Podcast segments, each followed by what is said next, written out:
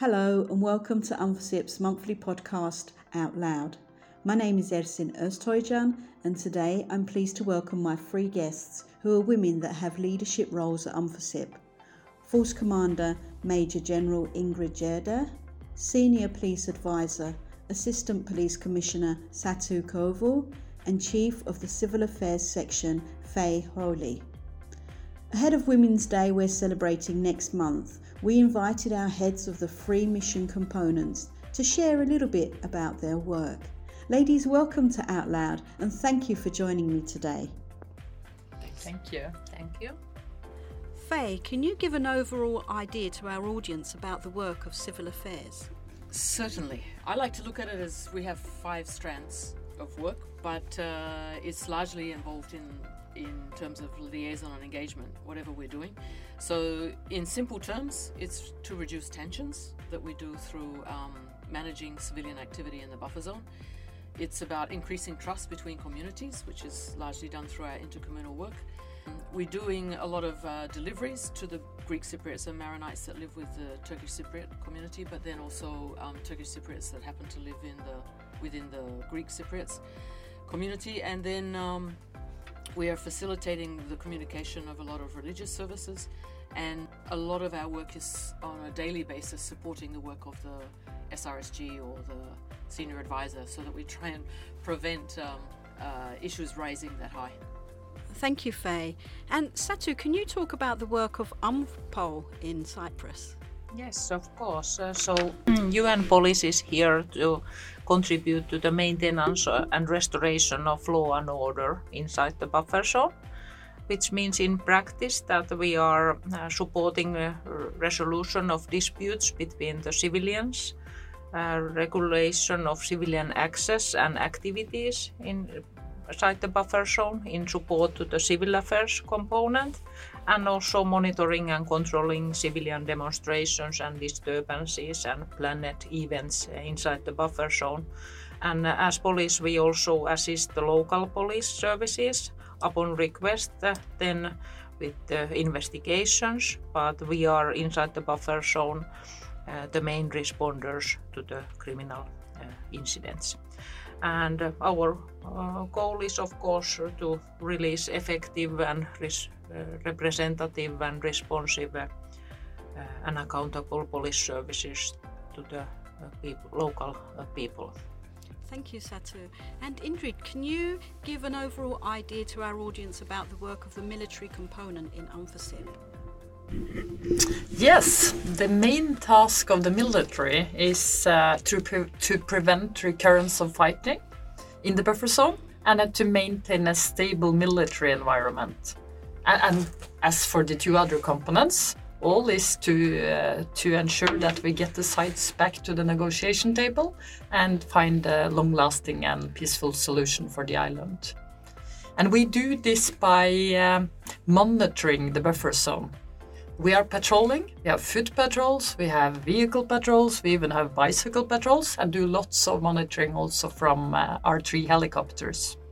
And all kinds of violations or incidents we try to handle by uh, engaging with the sides, mainly on the ground level in the sectors but when we have serious incidents, it might be raised to a higher level, where I meet the generals from the opposing forces, National Guard in the south and Turkish mainland army, and, and the, the Turkish security forces in the north. Uh, so, so it's very much about de-escalating and try to avoid tension. The next question I have is actually for all three of you, and the question is, how do the three components work together? I'd like to start with maybe Satu. Okay, yes. Uh, in UNFICYP, we work with the three pillar model, meaning that all three components uh, uh, civil affairs, military, and police component we are working closely together. Uh, in all three components, we have a personnel with different type of uh, educational background, competencies, and skill sets. And for us and the whole uh, UNFICYP leadership, it's uh, important that we utilize always the best tools uh, that we are have available in our toolbox in order to be able to respond to the needs on the ground and of course give services to the local people according to our mandate. And um, maybe Ingrid, you Ingrid, can would you like to add? Yeah, I can add that um, I think most of the incidents or violations we see in the buffer zone ha- has to be handled by several. It could often be a military patrol, which is discovering maybe some criminal activity or some farming activity, and for that to civil affairs or um, or uh, UN police to handle. So for that reason, it's vital that we cooperate closely, both when it comes to the planning of our uh, missions and uh, tasks, uh, but also when it comes to execution. So we, we have close cooperation both on sector level and in the headquarters. Yeah, thank you. And Faye, would you like to add something? Yeah, sure. Obviously, I live with um, integration every day and trying to outwork it. It's easy to say the word, it's difficult to make it work. But the thing, I think the advantage, as uh, Satu said, it's maximizing the tools that we have in the toolbox. And we don't have, we sometimes lament that we don't have enough tools in the toolbox. But the benefit of being integrated, I see it every day where we have police, military, and civilians working together. And it's that shared perspective because we all come at the same incident from different understanding, different experience, different perspectives. And the merging of those perspectives and hearing them all, I think leads to a better outcome. It's a more it's more effective, more efficient use of resources and the tools that we have, but it's also trying to join up because none of us have enough people to do the job by ourselves. Thank you. Um, my next question is about what are the positive aspects of having women in peacekeeping, but also women in leadership positions? Who would like to take the mic first? Ingrid, maybe? Yep. Yes, I, I think there are many things. Uh, Faye just mentioned uh, the importance of, of uh, the integration due to different perspectives. And I think that's very much also the case with having uh, women in the mission, that you we have different perspective and bring different uh, things to the table. As a woman, there are other ways of communicating. There might be jobs we have to do towards uh, local women. Having a female uh, presence in the force uh, make a difference. But we also have lots of research when it comes to peace operations in general. Uh, that there are three areas in particular where we see more effective operations when the share of women is bigger. And that's when it comes to intelligence, gathering information. It's about protection of civilians, that uh, less abuse, more security, safety for uh, population. Uh, and also UN reputation-wise, it means uh, has a positive effect to have uh, a certain share of both men and women. Satu, would you like to add something? Yes, um, thank you, Ingrid. Uh, I feel that the increasing uh, of a representation of female uh, personnel uh, in peacekeeping it enhances the operational uh, efficiency, and it also enhances the professionalism of a whole peacekeeping operation by ensuring that the different needs and concerns uh, of women, men, boys, and girls are considered in all our activities. And um, then, uh, what comes to the leadership uh, uh, issues and women in leadership roles, I feel that um, uh, regardless of your sex, you can contribute to, to the leadership. Uh, and uh, I feel that here in UNFICYP, uh, we all three female component heads are, are role models for others to follow. You certainly are. And yes, Ingrid, would you like to add something? Yeah.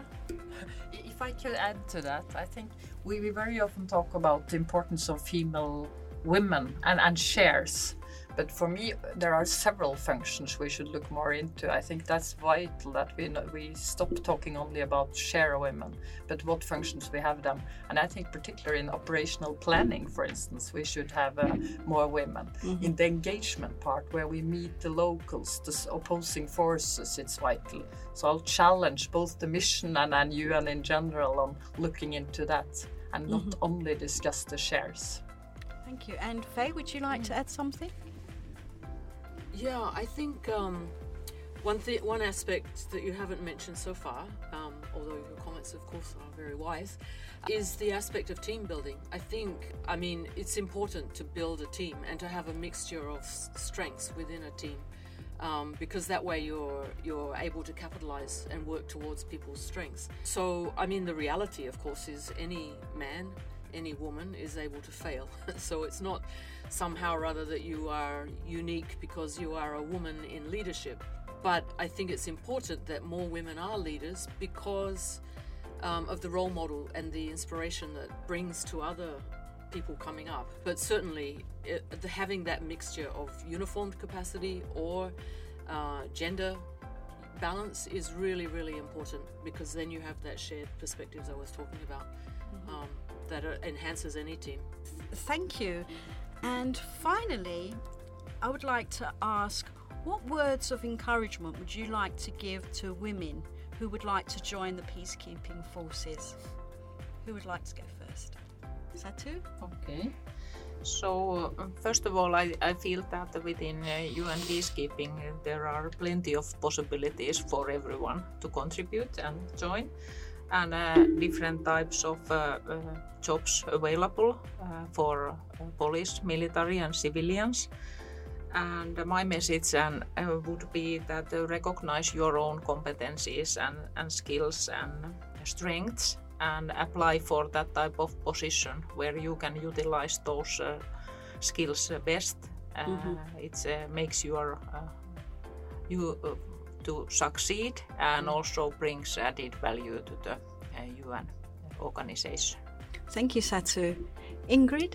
I agree with everything Satu said. It's a great opportunity to contribute to peace and stability in the world also personally, it's a fantastic opportunity to develop, working with so many different cultures, nations, and, and different components. And for that reason, uh, yeah, believe in yourself and, and, and, take the opportunity. Thank you.